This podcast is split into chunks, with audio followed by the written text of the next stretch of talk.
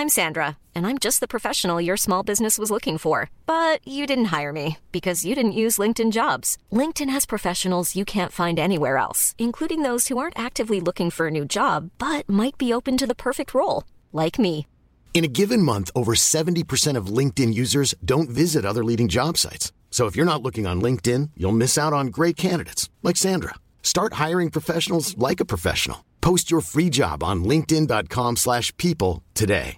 Jewelry isn't a gift you give just once. It's a way to remind your loved one of a beautiful moment every time they see it. Blue Nile can help you find the gift that says how you feel and says it beautifully with expert guidance and a wide assortment of jewelry of the highest quality at the best price. Go to BlueNile.com and experience the convenience of shopping Blue Nile, the original online jeweler since 1999. That's BlueNile.com to find the perfect jewelry gift for any occasion. BlueNile.com. Hi, I'm Daniel, founder of Pretty Litter. Did you know cats tend to hide symptoms of sickness and pain? I learned this the hard way after losing my cat, Gingy. So I created Pretty Litter, a health monitoring litter that helps detect early signs of illness by changing colors, saving you money and potentially your cat's life. Pretty Litter is veterinarian developed, and it's the easiest way to keep tabs on your fur baby's health right at home. Go to prettylitter.com and use code ACAST for 20% off your first order and a free cat toy. Terms and conditions apply. See site for details. Ja, just det. Du Gabriel, Mm, har- jobbade du i lördags? nu har vi börjat spela in. Eh, nej, det gjorde jag inte. Ska vi ta om det igen då? Nej, skitsamma. Det var någon som snodde mitt surexbröd på jobbet, nämligen i Helsingborg. Mhm. Eh, så jag, Ah. jag misstänkte att det var du, men... Nej, alltså för det första så äter jag inte surdegsbröd. Eh, eh, för det andra är jag ingen tjuv. Men tack för misstanken. Ja, då är det Henrik då.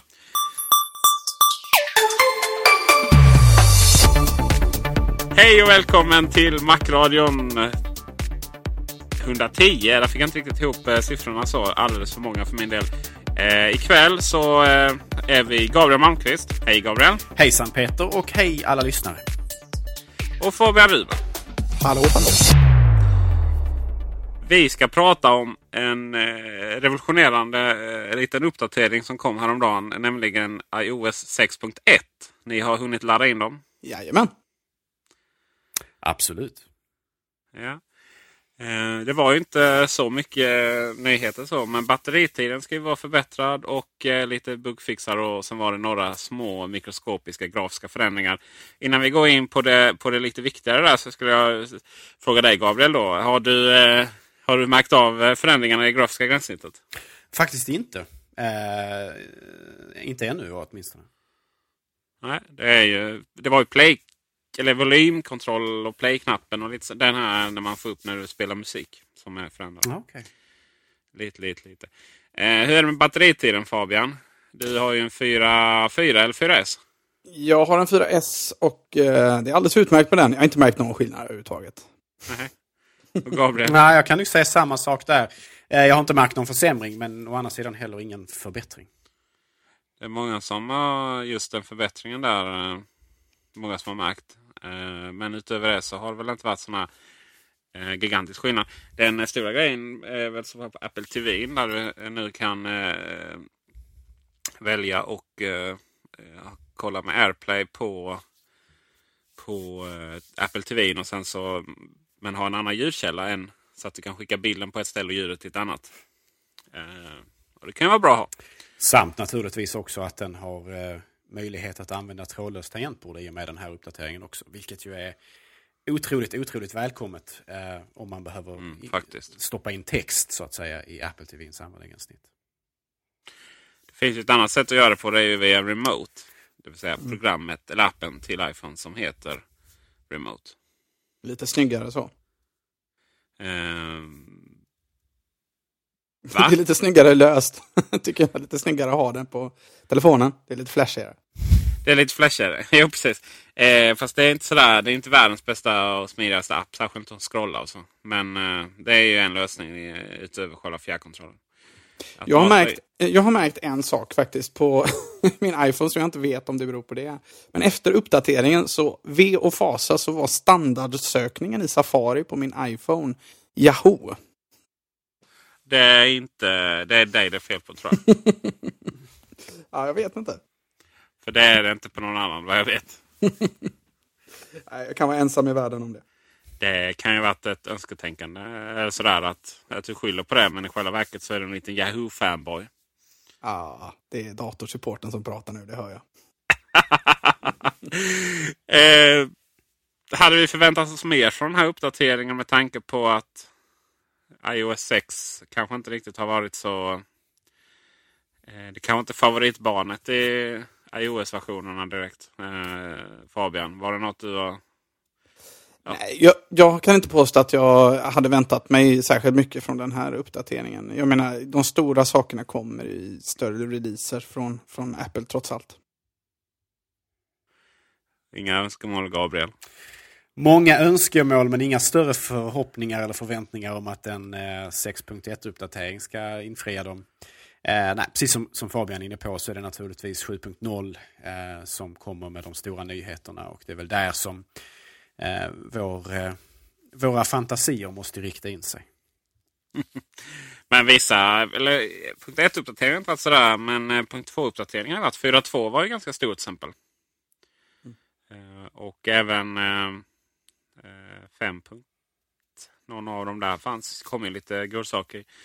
Eh, Men eh, den eh, dröjer ju kanske ett tag innan den dyker upp. Så eh, vi får väl sätta igång eh, önskemaskineriet och eh, ja, vad är det vi önskar egentligen av iOS 7 när det kommer där Gabriel? Oj, ja. Eh, det finns väl en hel del saker som man gärna skulle se uppdateras där. Eh, vi har ju pratat tidigare i Macradion om att vi gärna kanske vill se att man Ehm, utveckla användargränssnittet något. Eh, att man kanske fräschar upp det lite rent estetiskt och sådär.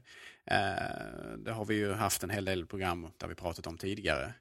Ehm, rent tekniskt så finns det naturligtvis många saker man kan eh, efterlängta eller förvänta sig. Ehm, jag, jag hade gärna sett bättre möjlighet till multitasking exempelvis. Om man nu ska ta en, en sak utav många. Mm. Jag måste hålla med om just multitaskingen. Den är ju inte riktigt stilfullt löst idag tycker jag i iOS. Eh, bara det här med att trycka två gånger på knappen. Det är, ja, det, det är som att min tumme fastnar lite varje gång jag ska göra det där. Eh, jag hade gärna sett lite gester som man kan göra på iPad. Ver, verkligen, hela, hela det här gränssnittet där man skjuter upp den här lilla eh, saken underifrån och där man, där man ska liksom sidledes välja program och sådär känns väldigt eh, eh, primitiv eller otillräcklig för det egentliga syftet. Eh, och jag hade gärna sett en lösning som mer kanske fokuserar på eh, appar som fönster där man speglar dess innehåll och sådär kanske än att man klickar på olika ikoner och sådär. Eh, ingen liten sak att implementera, säkert ganska svårt men det har ju det har ju gjorts av andra så att säga med eh, tämligen bra resultat. Så det är ingenting som borde vara omöjligt för Apple att, eh, att implementera. Vad säger vi om gränssnittet som inte bara funktioner utan eh, vi har ju diskuterat eh, ett par hundra gånger om det gränssnittet som ska efterlikna den verkliga världen. Eh, jag hade jag hade eh, jag har börjat använda podcasten nu faktiskt.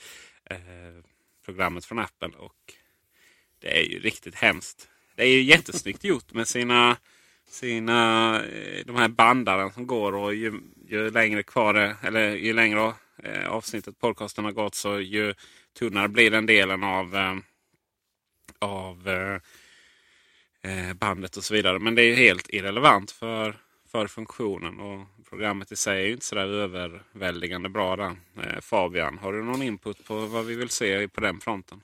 Ja, jag vill se en programvara som fungerar för det första. jag har inte varit särskilt nöjd med de gånger jag har prövat podcast. Jag har verkligen försökt att ge det en chans men eh, har gett upp. Eh, jag försökte ett tag med um, Instacast och eh, upptäckte att det buggar sig en hel del. Eh, och nu är jag på ett program som heter EyeCatcher som jag ändå kan rekommendera trots att eh, gränssnittet är fruktansvärt vedervärdigt. Men det fungerar utan att krascha. Och det i sin tur gör att jag inte åker av vägen när jag kör bil. Så jag slipper starta om appen för att det kraschar då och då. Vad skönt att det inte är bilen som kraschar. Precis. Jag kan säga att Podcaster måste vara bland det sämsta programvara som Apple någonsin har eh, släppt på någon plattform. Uh, inte bara att det är estetiskt otilltalande i mina ögon. Men utan att på många sätt det är ganska oanvändbart. Uh, jag kommer ju från att tidigare ha haft en iPhone 3GS. Um, ehm, och på den hårdvaran uh, så gick programmet i princip inte att använda. Det var från 1.0 och framåt eh, fruktansvärt. Det blev marginellt bättre med, med senare eh, 1.1 eller vad det nu kan ha varit. Alltså från den skarpa versionen så var det jättedåligt och blev lite bättre men det var frukt, fortfarande fruktansvärt. Det var långsamt, det var kraschbenäget. Eh, användargränssnittet var otroligt frustrerande just för att den behövde eh, just för att de försökte klämma in ett, eh, någon slags eh, estetisk referens till någonting som egentligen inte existerar. Alltså det finns ju liksom ingen fysisk motsvarighet till en podcaster per se utan man gick ju tillbaka till det här med någon slags bandspelare eller något liknande. Eh, som ju som metafor eller vad man ska kalla det inte alls eh, jag tycker fungerar och framförallt var det någonting som innebar att användargränssnittet blev i mina ögon tämligen oanvändbart. Alltså, så, eh, jag, jag gillar att Apple gjorde en renodlad podcasting-app. Även fast eh, implementationen eh, lämnade mycket övrigt att önska.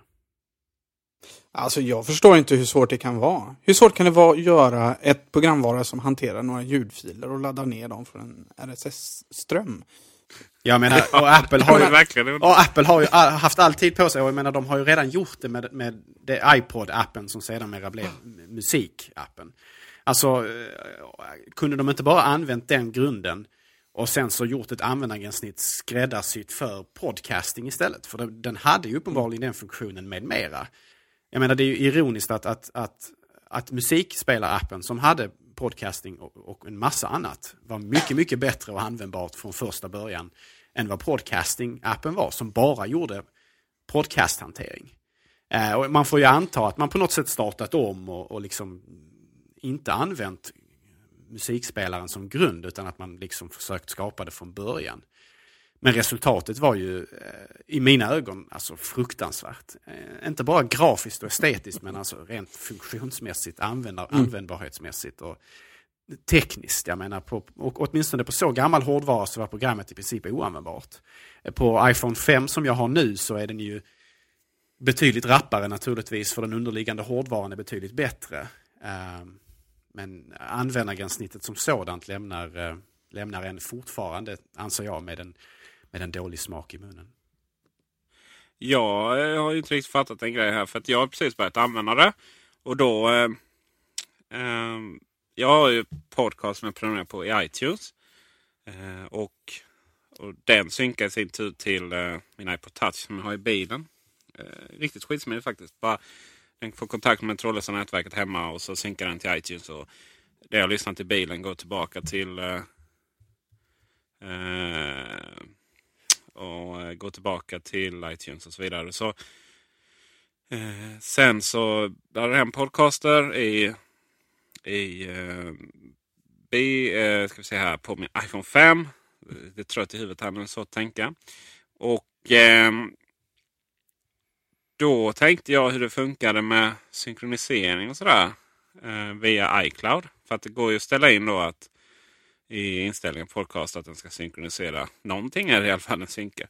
Men den, den, den var uppenbarligen inte listan på över podcast. Inte heller, inte ens, eller och verkligen inte att ladda hem dem.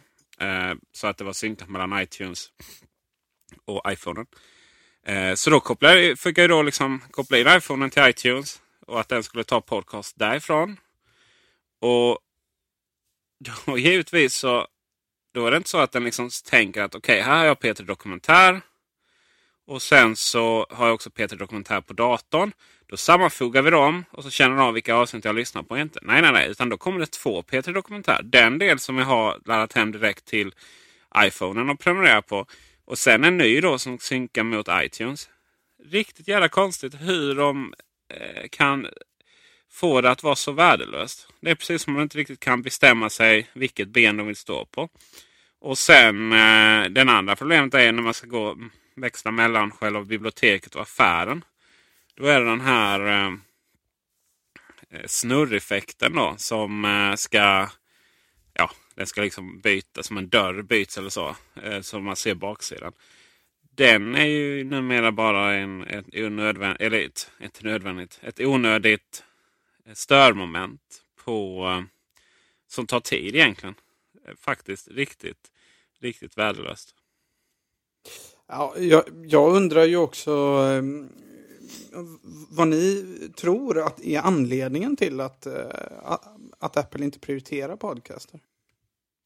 Jag tror de prioriterar det och eh, faktiskt rätt hårt faktiskt. Det är bara det att man har haft en väldig o, en oordning och röra på de här mjukvarudelen som tar fram mjukvara som både, både iOS 6 och Podcaster. Eh, de påminner lite om varandra. Att det finns vissa konstiga designbeslut och utseendebeslut. Och att man inte riktigt tagit kvaliteten hela vägen. Så att jag tror att eh, de eh, har exakt samma problem där. Och hoppas verkligen att det är någonting som löser sig i nästa version. Ja, vi, vi kan väl också vara eniga om att, eh, det har, att det är en bra grej att det har blivit en lös app väl? Eh, för mig så eh, rent praktiskt för mig är det ingen bra grej. För att förut så eh, min bil den känner jag av mm, alltså musik. Och jag kan styra innehållet mm. i musikappen på iPhonen. Men den kan ju inte styra innehållet från podcaster. Då, så att praktiskt sett så är det, Eh, är det ingen, ingen fördel. Sen förstår jag, jag, jag förstår faktiskt inte syftet riktigt att göra till en enskild. Om jag ska vara riktigt ärlig faktiskt. Alltså jag tror att de tänker där att, uh, att podcaster är en egen, uh, alltså det är en egen del. Och att det ändå, jag, jag, tror man tänkte att det håller på att växa sig så stort att man behöver liksom bryta ut det. Och överlag så är jag ju i alla fall fan av att liksom bryta ut funktioner ur program. Så att det inte, vi har ju tidigare pratat om iTunes som hade en miljard funktioner i, i samma program. Och då, jag tyckte faktiskt att Eh, eh att eh, musikspelare-applikationen på iPhone hade liknande tendenser, att den skulle göra allt och liksom därmed ingenting. Ah, alltså det är vackert att höra Fabian alltså. Jag, jag håller helt och hållet med dig och jag tycker Peter S är ute och reser. ja, det, det, är verkligen så att, att, att musikspelarappen på iOS började liksom bli extremt eh, överfull av saker. Och man fick inte plats där nere med alla de här olika funktionsbytarknapparna exempelvis. Så att man fick ha, kasta in och ut och så här om man vill ha olika baserat på eh, om man vill kunna sortera och sådär. Eh, problematiskt och jag är precis som du är inne på Fabian, eh, den gamla Unix-mentaliteten. Att, att man har en app som gör en sak eller ett begränsat antal saker skräddarsytt för detta med ett optimalt gränssnitt för detta. Eh, det är faktiskt klart att föredra. Och jag, jag tycker ändå att man bör skilja mellan musikuppspelning, som ju är en, en, en viss sorts sak, och eh, podcastlyssning som i grund och botten är någonting eh, av naturen annorlunda. Visst, bägge två är ljud, men, men det är ändå två olika funktioner och två olika saker behövs. Exempelvis, eh, jag har mer nytta av att kunna spola tillbaka 15 sekunder eller 30 sekunder som en snabbfunktion i en podcast än vad man kanske har i musik. Det är ju inte så intressant oftast att kanske skippa tillbaka 15 sekunder av missad musik men eh, vad gäller exempelvis en podcast så kanske det är extremt användbart för att man vill komma tillbaks till vad man tror sig ha missat. Eh, till vad som nyss har sagts. Och jag har en eh, liten idé om att kanske iBooks och audiobooks kommer att växa ihop så småningom. Nu snodde du min idé. Han ah. stämma dig tyvärr. Förlåt. ja, men jag tänker på Audible där eh, som, som ju kan synka en audiobok och en eh, textbok. Ungefär, I alla fall till samma sida om jag har förstått det rätt. Ta om det där. Hur menar du? Jo, men det är tydligen så att eh, Audible, den här appen som finns både för Android och eh, eh för iOS eh, kan eh, synka textböcker. Alltså där man är och läser i textboken eh, kan den synka med samma version av boken i audiobokformat. Ljudboksformat. Så att, låt oss säga att du börjar läsa till sidan 20 i en bok och sen sätter dig i bilen. Då kan du fortsätta där du var Eh, det är helt briljant. Jag har ingen aning om det. Är, det är nästan perverst häftigt.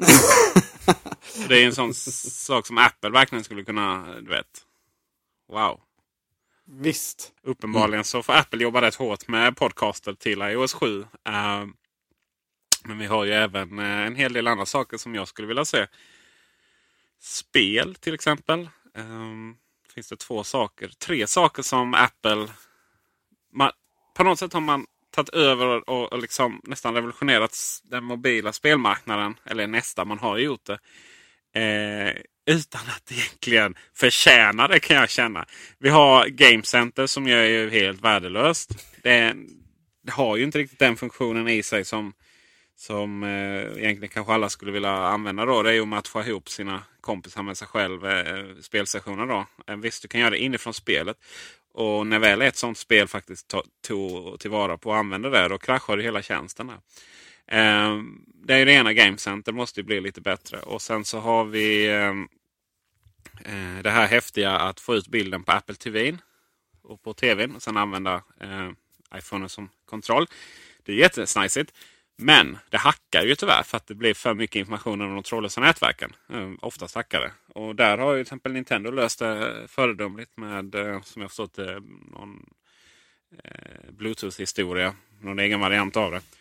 Ehm, och det tredje där så är det så att min Nintendo Wii U används ju såklart inte så mycket. Vem har tid att spela tv-spel? Men, men kolla konceptet är väldigt häftigt med en stor touchskärm och sen så fysiska spelkontroller runt omkring. Och det skulle jag verkligen hoppas att kanske inte Apple själva släpper den här kontrollen. Utan eh, att eh, eh de i alla fall sätter något officiellt API för hur eh, man ska styra iPhone-spel och iPad-spel med analoga kontroller.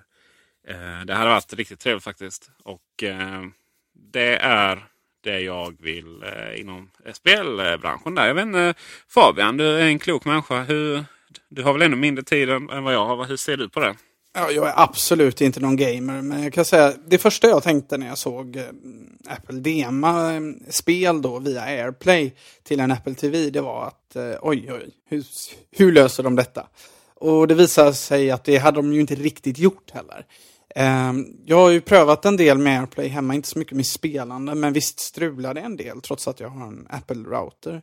Jag tror du är inne på någonting viktigt där. Om man, eh, om man då ska istället ha en Bluetooth-lösning eh, åtminstone delvis en Bluetooth-lösning direkt till en Apple TV. Då hoppar du över en stor felkälla, det vill säga folks routrar. Det är ju långt ifrån alla som köper routrar eh, från Apple ju.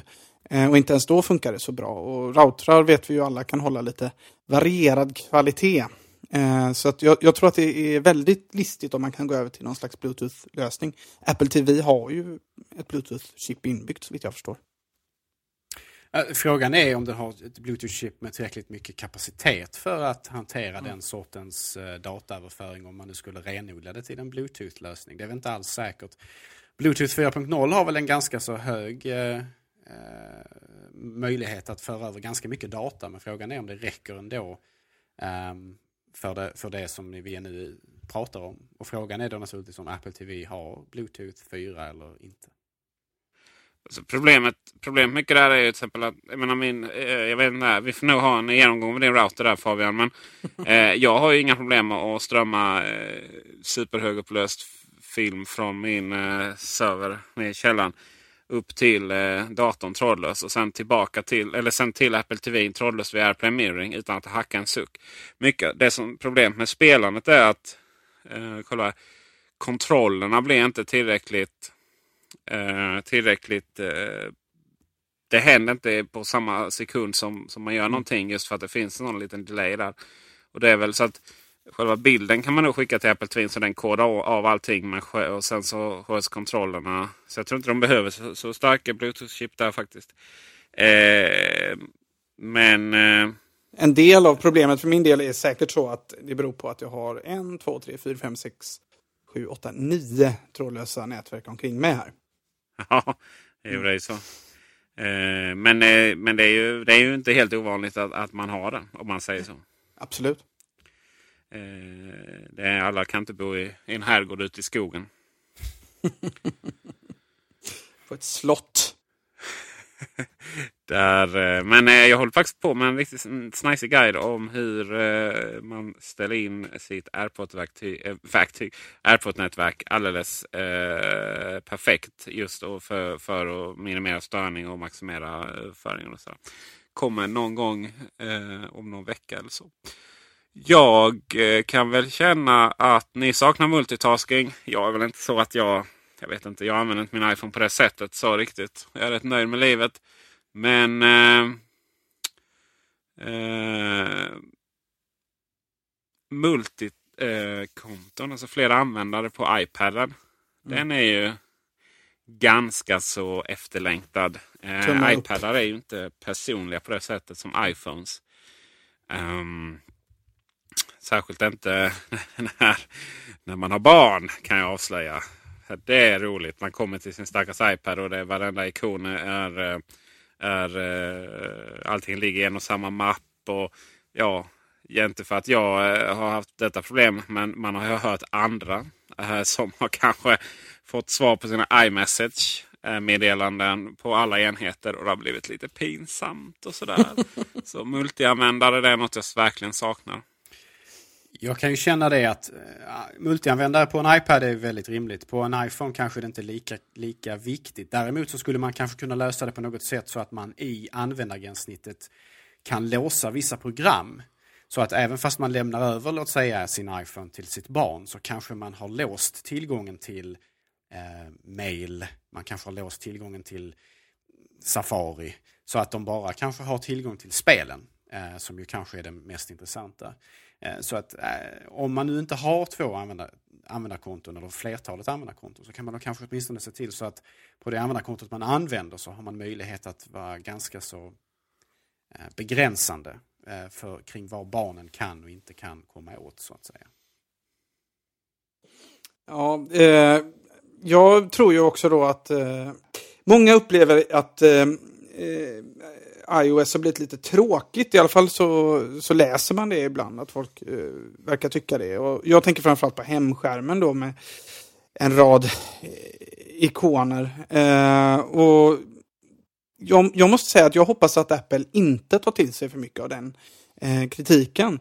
Eh, I Android-lägret nu så gör man ju allt möjligt för att locka kunder och gör eh, ganska flashiga lösningar med eh, mycket grafiska effekter och så på hemskärmarna. Men eh, trots att Apple ju historiskt sett är ganska bra på att släppa konventioner eh, fullständigt och tänka helt nytt om så, så hoppas jag att man kommer eh, att man kommer att eh, hålla kvar ungefär mm, på hemskärmen så som den kommer se ut. Eh, däremot eh, jag är ganska imponerad av Windows Mobile på ett sätt när de tänker aktiva ikoner. Eh, där ikonerna liksom är en blandning mellan en, en widget och en ikon. Eh, till exempel så visar eh, väder-ikonen vädret live och eh, vi har ju detta på iOS redan idag egentligen att datumsymbolen ändrar sig eh, beroende på vilket datum det är idag. Eh, samma sak skulle man mycket väl kunna göra med fler ikoner och bygga ut det där. Så det finns mycket plats att tänka om tror jag. Hade inte Gabriel, hade din kompis eh, Max, vet han?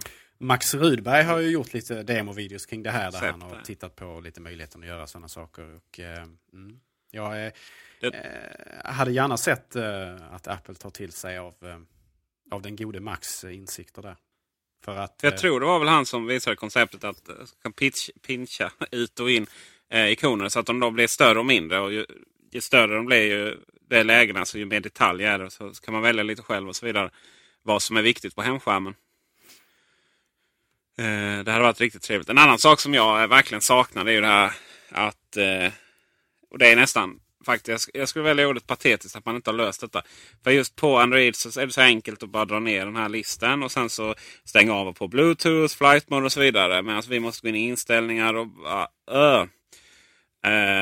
Det är ju ja, det är inte världens största problem på planeten. Men, men det, det, det ska gå snabbt och det är liksom... Nej, det hade varit så enkelt att bara dra ner den här listan och sen så på med Bluetooth. Kan vara med trådlöst nätverk och lite sådana saker. Uh, en annan sak som skulle finnas på den där listan är garanterat dashboards. Uh, på det sättet att vi vill uh, Eh, att vi vill eh, ta bort aktiekurs och lägga in vad som helst. Saldot på, från banken. Alltså, de här exakt widgeterna så som är på Android är jag väl inte jättesugen på hur de fungerar. Men, men just det är väl ett ganska stilfullt sätt att lösa det på det. Och när vi ändå pratar om gränssnitt och så vidare. så vi måste få, det måste bli mer, e, mer enhetligt. Vi, vi kom in väldigt detaljrikt på podcast förra gången vi tog upp ämnet. Så nu försöker jag igen. här. Vi, gränssnittet måste bli mer enhetligt. Inte så eh, eh, verklighetstroget.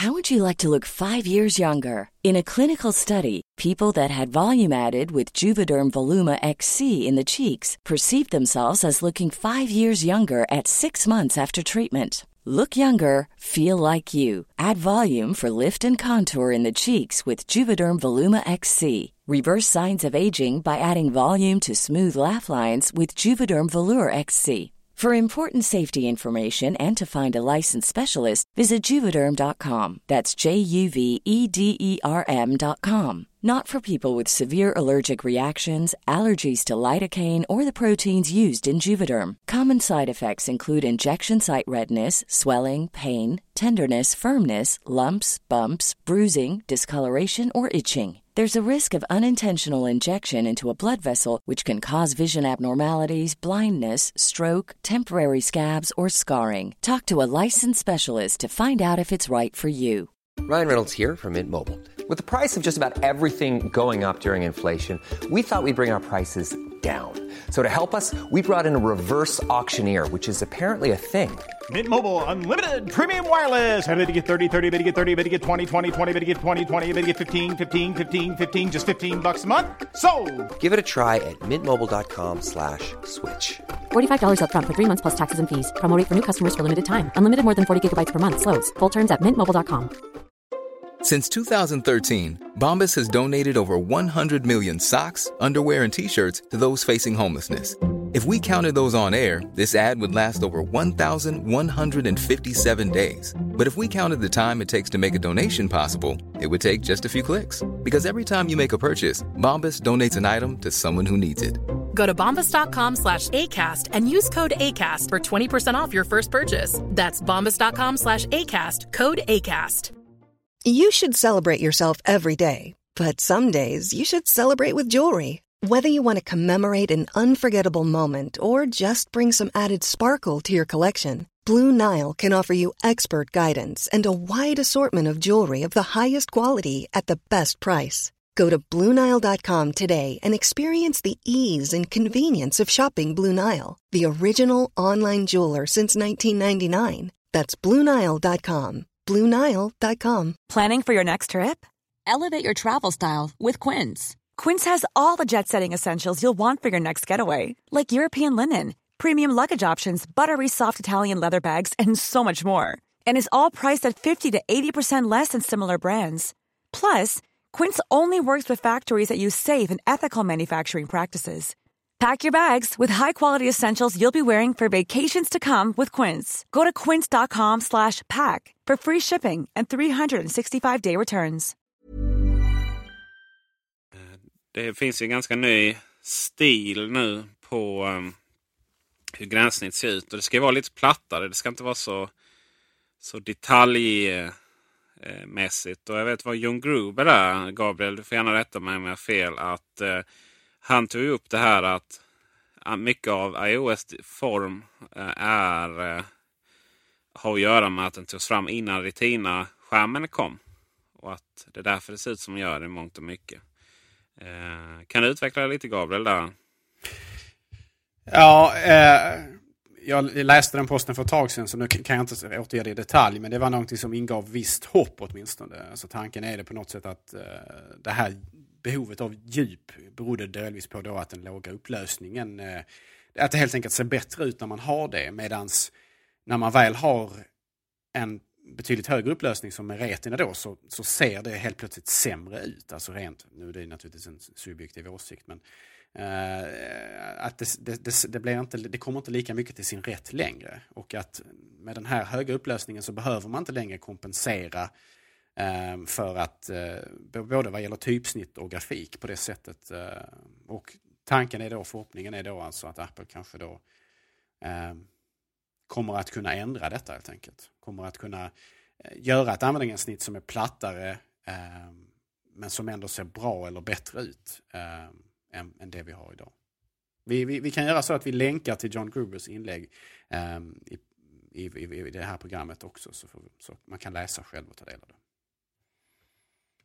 Ja, och så, jag tänker på det som, eh, som Peter säger om notiscenter. Jag, må, jag måste säga att notiscenter för mig är en stor besvikelse. Jag, jag förstår inte riktigt eh, hur man har tänkt där. Det känns som en Android-skapelse. Det känns inte alls som eh, iOS på, på, något sätt. Eh, det är en list som bara fälls ner platt över allt annat. Och ehm, dessutom så upplever jag att innehållet både i Notiscenter på MacOS X och i iOS eh, jag upplever det som orelevant ofta, inte alltid uppdaterat. Det synkar inte särskilt bra med, med MacOS X. Alltså jag hoppas att man på något sätt tänker om och helst plockar bort notiscentret och på något sätt integrerar det smartare med hemskärmen som sådan. Ehm, eh, det, det, det ser ut som att man har eh, liksom vidareutvecklat konceptet om hemskärmen. Men att man liksom, jag tror att man måste ta ett helhetsgrepp och tänka om lite grann när det gäller hemskärmen. Jag har väl ingen större problem med notiscenter. Men det är som du säger att den här synkningen fungerar ju sådär bra. Jag vet inte ens om det är meningen att det ska funka. Mellan iOS-enheter så går det väl då att om jag eh, om jag liksom säger att eh, ja, men jag tar bort de här notiserna, de här är lästa och så vidare. Och sen så öppnar jag på nästa iOS-enhet så ska de vara synkade.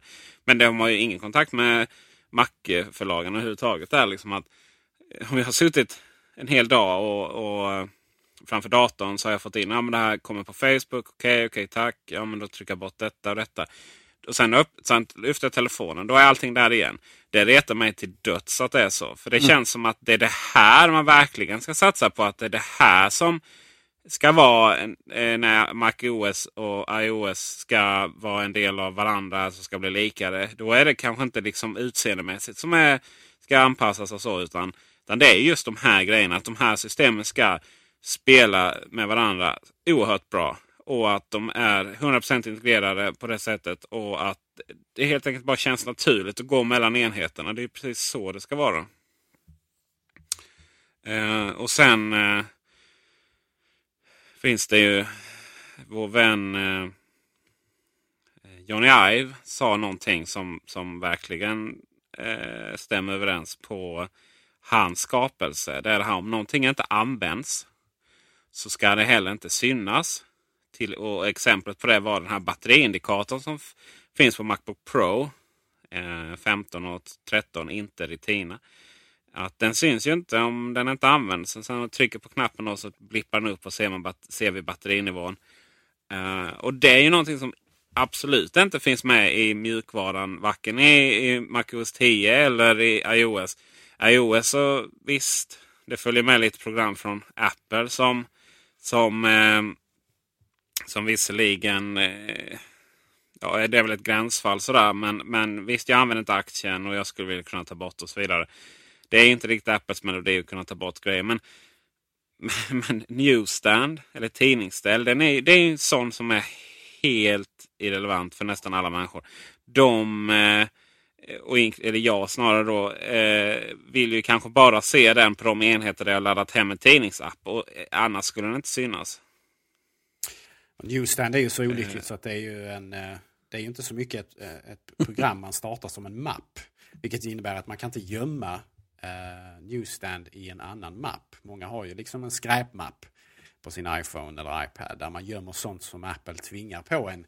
Men som man kanske inte då vill ta del av. För många är det exempelvis aktieappen som du var inne på där. Och Newsstand är också säkerligen så. Men den, det är en av de få programmen som man, man inte kan eh, varken gömma via eh, via inställningar eh, eller gömma via att stoppa den i en, i en mapp. Utan där får man alltså ha ett, eh, ett extra, en extra hemskärm som man slänger bort den på. Eh, om man vill slippa se det programmet. Eh, och det tycker jag är väldigt olyckligt. Eh, Det är helt absurt egentligen när man tänker på vad, vad Apple borde göra är Eh, naturligtvis att alla de medföljande programmen som är påtvingade användaren och som måste finnas kvar, de borde man ju kunna via inställningar klicka bort så att de inte visas på något sätt. Det gjorde man exempelvis om man kunde plocka bort YouTube-appen långt innan Apple själva plockade bort YouTube-appen om man inte ville att den skulle visas och sådär. Så att de har ju redan användarsnittet för det. Problemet är bara att de inte tillåter det på alla de medföljande programmen, vilket jag tycker att de borde faktiskt göra.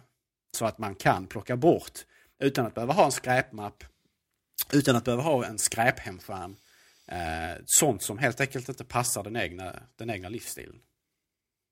Det här är ju en av få gångerna då, när någon säger att Apple är inlåst. Eh, jag väljer att använda andra ord. Men eh, det här är en av de få gångerna då det skapar en irritation egentligen och som inte, och inte tillför något för väldigt många människor. Eh, och, det, och det är likadant med MacOS. Och vi ska vara väldigt kort här nu. Det handlar inte om MacOS i, i, i det här avsnittet. Men, eller OS 10, förlåt. Eh, till exempel om jag, jag har ju iPhoto och jag har iTunes eh, på min huvuddator hemma. Med fullt med innehåll och jag har eh, även iMovie och så vidare. Men på till exempel jobbdatorn så har jag ju ingenting i iTunes. Och jag har ju ingenting i iPhoto. Däremot så vill jag använda iPhoto för att komma åt bildström då. Som jag har dels min egen bildström och dels min frus bildström. Och, och kompisar och, och vi har någon för, för sonen och så vidare. Och det kommer roliga kommentarer in där och så vidare. Det är liksom... Då vill jag att, att det ska vara huvud...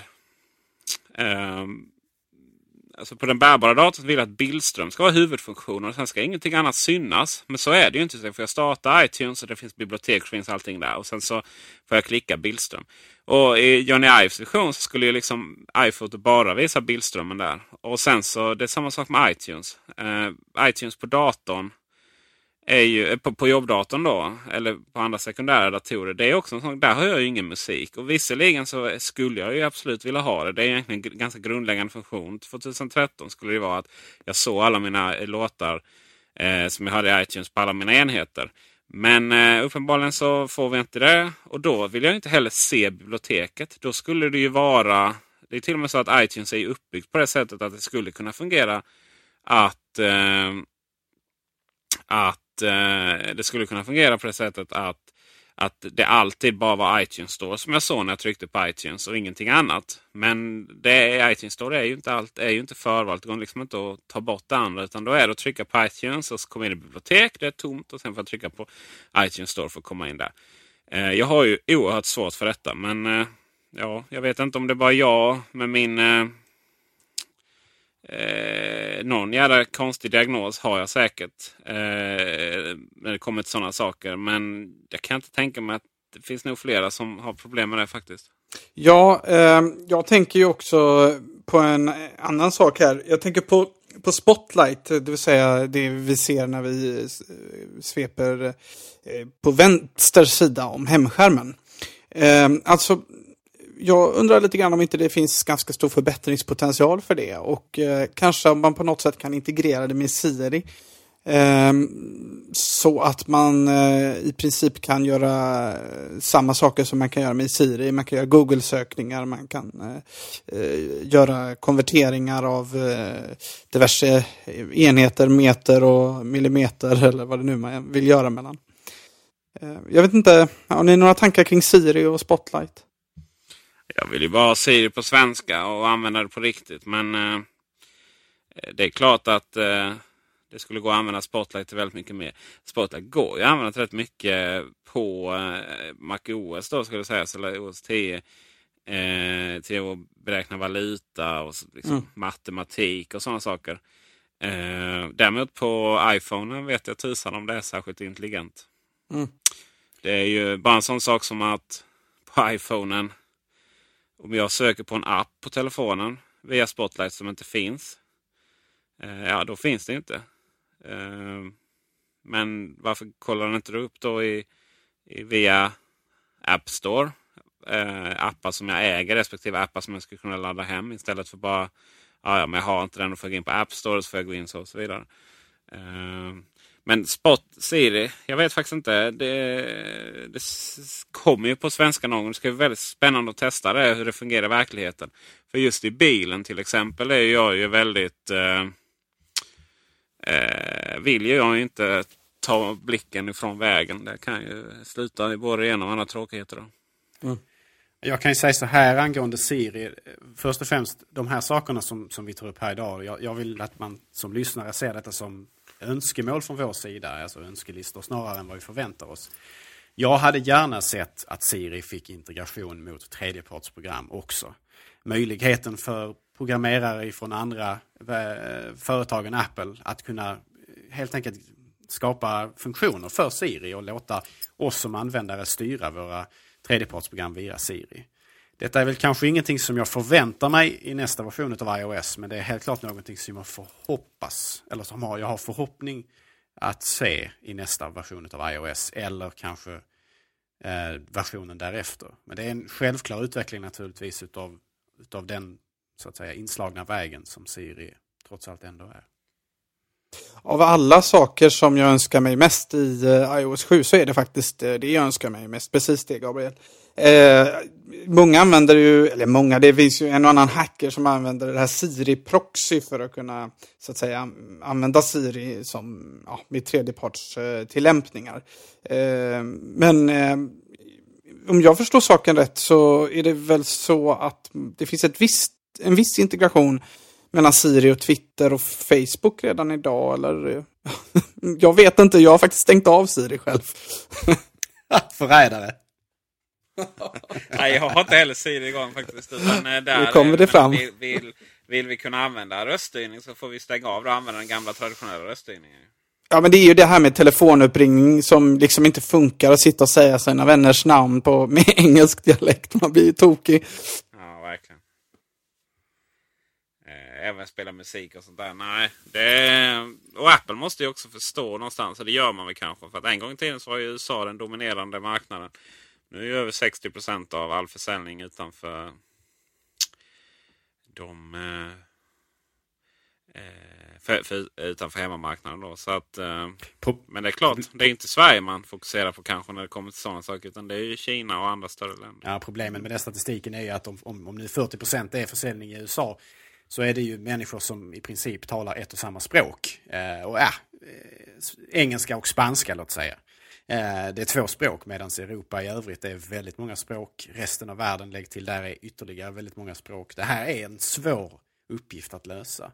Eh, och det var inte så länge sedan Allt som... Allt är fransmännens fel. Ja, just det. Eh, det var inte så länge sedan då som Apple hade arbetsplatsannonser för anställ, att de ville anställa människor som kunde lära Siri svenska. Ehm, så helt klart arbetar man på det. Frågan är naturligtvis bara när vi ser frukterna av deras arbete.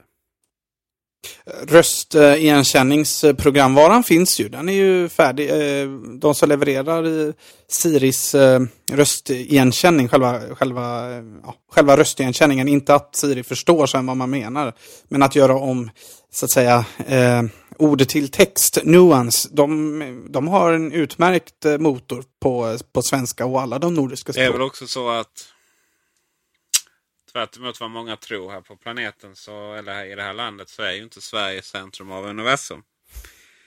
Det är ju ett kallt litet tillhygge till land eh, längst upp som egentligen skulle, som egentligen skulle vara obeboeligt om det inte fanns en eh, varm eh, Golfström. Mm. Även det får vi tacka amerikanerna för.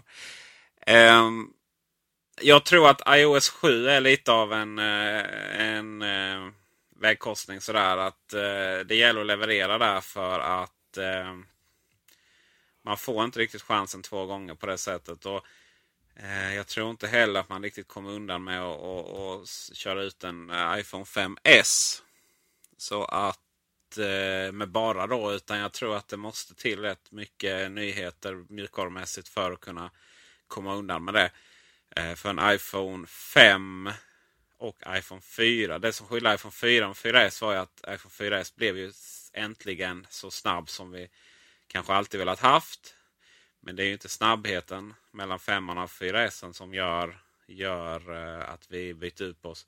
Så att eh, ska de komma undan med en 5S så gäller det verkligen att iOS 7 levererar. Jag hoppas ju verkligen att iOS 7 är den programvaran, det operativsystemet där man börjar känna närvaron av eh, Johnny Ive på riktigt vad gäller eh, användargränssnitt. Eh, jag hoppas verkligen att han kan göra något spännande där för oss alla. En annan sak som jag eh, gärna hade sätt att Apple la till som eh, inte, program, eh, inte som operativsystem men som programvaran som följer med operativsystemet. Eh, det är faktiskt möjligheten att ha ett centralt register med lösenord. Det finns ju tredjepartsprogram som möjliggör detta redan. Men för de allra flesta användarna utav Apples telefoner så är det ju någonting som man förmodligen inte känner till. Det finns ju exempelvis One Password och liknande program som man kan använda sig utav. Mitt saknade Wallet också för den delen. Men jag hade gärna sett en, en, en egen lösning från Apple. Eh, möjligheten alltså att bakom ett centralt lösenord som du själv kommer ihåg i huvudet kunna gömma hur många lösenord som helst. Ehm, baserat till exempel både till vad gäller eh, exempelvis kreditkort eller vad det gäller inloggningar på webbsidor eh, och sådana här saker. Va? Och det skulle då kunna implementeras med en fin integration mot Safari som, som, som Apple kanske Eh, skulle kunna göra ännu bättre än vad eh, konkurrenterna har gjort då, eller tredjepartsleverantörerna. Ehm, och skulle kunna göra, jag tror de skulle kunna göra en riktigt snygg sak, riktigt fin funktionalitet där. Och framförallt så skulle man genom att Apple själva skeppar den med telefonen öppna ögonen för alla de människor som fortfarande bär runder på lappar i sina eh, handväskor eller plånböcker där man har skrivit i eh, lösenordet eller koden för sina eh, betalkort och så vidare. Eh, jag tror, eller för all del, att människor har i sina anteckning, anteckningar i iPhone lösenord till online och så vidare. Det är nog inte helt ovanligt heller eh, där ute i världen. Och det hade man då skulle komma kring genom att Apple levererade en snygg, enkel eh, och framförallt allstädes närvarande lösning för det här med just eh, inloggningsuppgifter, användarnamn och lösenord. Eh, det är nog någonting som jag, jag både hoppas och tror eh, att Apple kommer att ta sig an vad det lider. Egentligen en mer intressant funktion ur mitt perspektiv än vad exempelvis eh, det här med ehm, Eh, den här lösningen som vi fick i iOS 6 vad gäller att exempelvis kunna boka biljetter och sådana här saker. Och kunna ha... Det får du aldrig flyga Gabriel. Ja, delvis naturligtvis men också naturligtvis för att det är väldigt, väldigt kanske fokuserat på andra delar av världen än, än den jag befinner mig i. Eh, men det, det, är någonting som jag efterlyser från Apple och jag verkligen hoppas att de kan leverera. Alltså en, en schysst lösning för eh, inloggningsuppgiftshantering. Eh, gärna med ett centralt lösenord. Eller som det har ryktat lite grann om att Apple på, ska, på något sätt ska implementera något annat sätt att, för dig att, att eh, identifiera dig själv för din telefon. Eh, på Android har man experimenterat lite grann med att man ska kunna eh, logga in med hjälp av sitt ansikte. Att den helt enkelt tar ett foto eller en film på dig och, och bedömer om du är du. Eh, det har ju ryktats om att Apple ska implementera eh, eh, sådana här fingeravtrycksläsare i hemknappen och sådana här saker. Det är ju kanske fortfarande mer förhoppningar än förväntningar. Men jag hade gärna sett att Apple gjorde något nytt där också kanske. Något, något ett smidigare sätt att implementera att implementera möjligheten för dig som användare att identifiera dig för din telefon. Oavsett om detta gäller att logga in på telefonen eller att logga in via telefonen på en annan tjänst.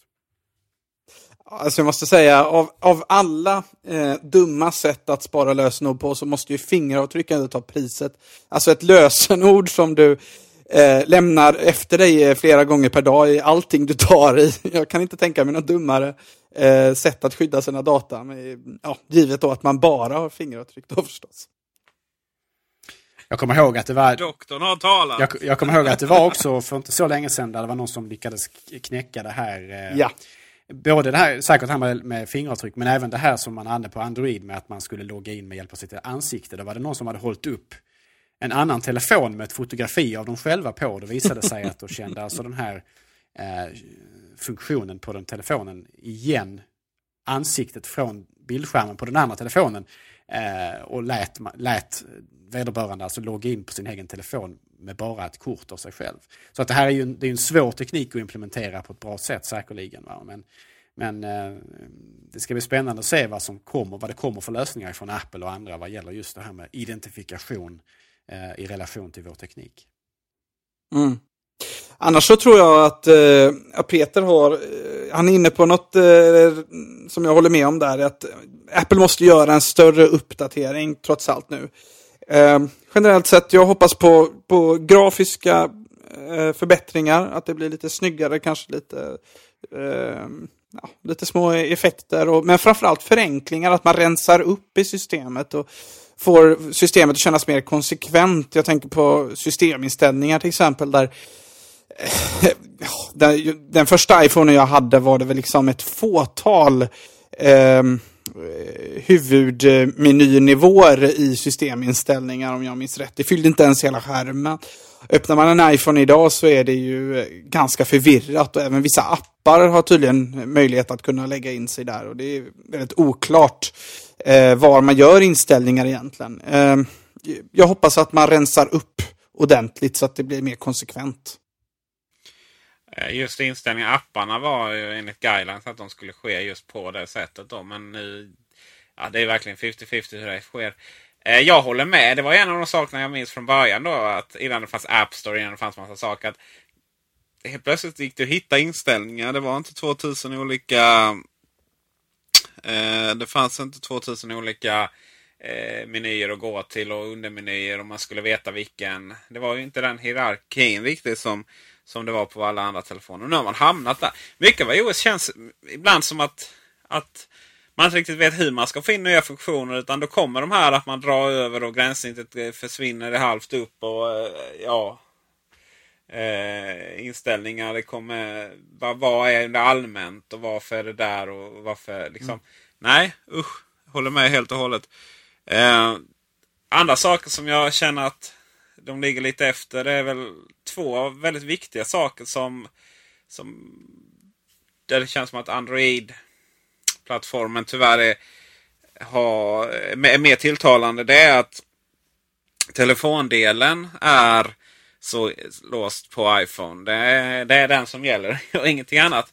Medan jag skulle ju kunna koppla ihop den med, med andra appar. Nummersökning. Alltså vem, vem är det som ringer in? Eller eh, att den kop automatiskt kollar mot telefonkatalogen och sådär.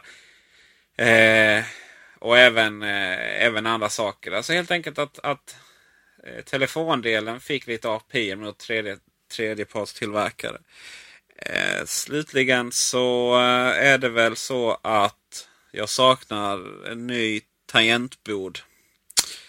Eh, nytt sätt att skriva på. Eh, det har varit den här automatiska korrektionen eller automatiska rättningen eh, väldigt länge nu. Och eh, ja, det finns andra bra exempel på hur inmatning på tangentbordet kan fungera mycket snabbare och, och smidigare.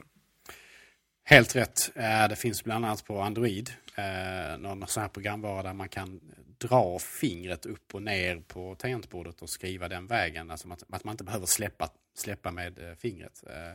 Och vad jag har provat bara sådär ytligt så tyckte jag det funkar väldigt bra och det var faktiskt ett ganska trevligt sätt. Så möjligheten att justera det själv, att välja mellan olika inputmetoder där i det fallet hade också varit väldigt välkommet. Sen så om man tar det ett steg längre, du pratade om tidigare med telefon och det här med att man ska kunna låta tredjepartstillverkare interagera mot den funktionaliteten bättre. Jag menar överhuvudtaget att sätta att du som användare har möjligheten att sätta vilka program som ska vara standard för vissa, vilka funktioner. Det hade jag ju verkligen välkomnat också. Så att om man vill liksom eh, själv att eh, man har en egen uppsättning program som löser samma saker som Apples gör så ska man kunna justera så att de programmen har förtur på den sortens funktionalitet. När andra program då gör eh, när de anropar den funktionaliteten oavsett om det sen är mail eller Safari eller om det är kontakter eller vad det nu kan vara för någonting eller kalendrar och så här. Så att möjlighet, mer, mer kontroll för dig som användare att centralt justera vilka program som hanterar vilka generella användningsområden. Alltså man kanske inte kan gå in på detaljstyra så att eh, kontaktprogrammet på iPhone gör en del av kontakthantering och sen ett annat gör nästa. Det blir kanske lite för, för, komplicerat men att man kan gå in och övergripande justera vilka program som har hand om vilka intressesfärer, om du så vill, på, i användargränssnittet i, i, på operativsystemet. Ja, alltså det här som, som Peter säger med äh, att integrera telefondelen. Jag tycker väl Jo, visst, eh, det hade varit toppen. Jag tänker framförallt på telefonförsäljarna som i Sverige börjar bli allt mer aggressiva och eh, ju faktiskt ringer på ens mobil numera trots att man inte får det. Eh, så gör de det ändå då hade det ju varit smidigt med någon slags eh, app som kunde spärra vissa samtal som är liksom eh, eh, på någon lista då. Men jag tror samtidigt inte att detta kommer att hända av en enkel anledning och den anledningen heter säkerhet. Jag tror att Apple har, eh, alltså det är så lätt att det slinker igenom en, eh, en app som ringer upp något eh, skumt eh, betalnummer i något skumt land och så försvinner det iväg många tusenlappar där jag tror inte Apple tar den risken och öppnar upp API för det, tyvärr. Ja, det är ju skillnad på... Det finns inkommande samtal och utgående samtal. Mm, onekligen. Mm. Jo, sant. Eh, det jag ska säga, det, du har ju Truecaller och, och även vissa andra appar som eh, som inte blockerar men däremot så lägger den in en gigantisk eh, post. En styck post i adressboken som är enorm med alla nummer som och så står det blocked by Truecaller. Och, och Funkar tyvärr inte om man har synkat sin kontaktbok med eh, eh, till exempel Google som jag har. Ja, men sluta synka. Hur menar du? Varför går inte det? Ja, det går inte. Det står i Truecaller. Jag har prövat. För någon, någon månad sedan. Ja, ja. Där, man lär sig nytt varje dag. Eh, man kan det är ju så här att det är väldigt lätt att ta upp allt det negativa. Och det var ju faktiskt trots att detta avsnittet handlar om vad vi, vad vi hoppas på förändring och så vidare. Det är ju fortfarande så att, att eh, jag i alla fall eh, skulle ha väldigt svårt att, att byta system. Eh, och det har med iMessage att göra, det har med AirPlay, det har att göra med fortfarande ett betydligt trevligare gränssnitt. Det spretar väldigt mycket på andra plattformar. Telefonen stora som hus och så vidare. Och jag tänker väl att eh, vi får väl diskutera nästa gång allt underbart med iOS och, och, och varför vi, vi använder det och vilka funktioner vi har, tycker om allra bäst och, och, tips på, på hur vi använder det och så vidare. Så att Det kommer väl nästa avsnitt helt enkelt. Om inte Gabriel och Fabian har något att tillägga så är det här det sista från oss denna veckan. Nej, vi har tänkt klart i alla fall jag. ja, vad härligt. Eh, då eh, hörs vi och syns vi lite beroende på vilka ni är nästa vecka. På återseende. Ha det bra. Hej hej! Hej hej!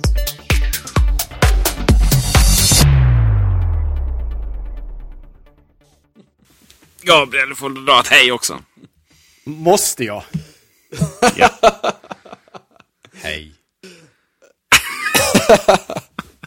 det är så jävla trevligt. Snor mitt surdegsbröd gör det också.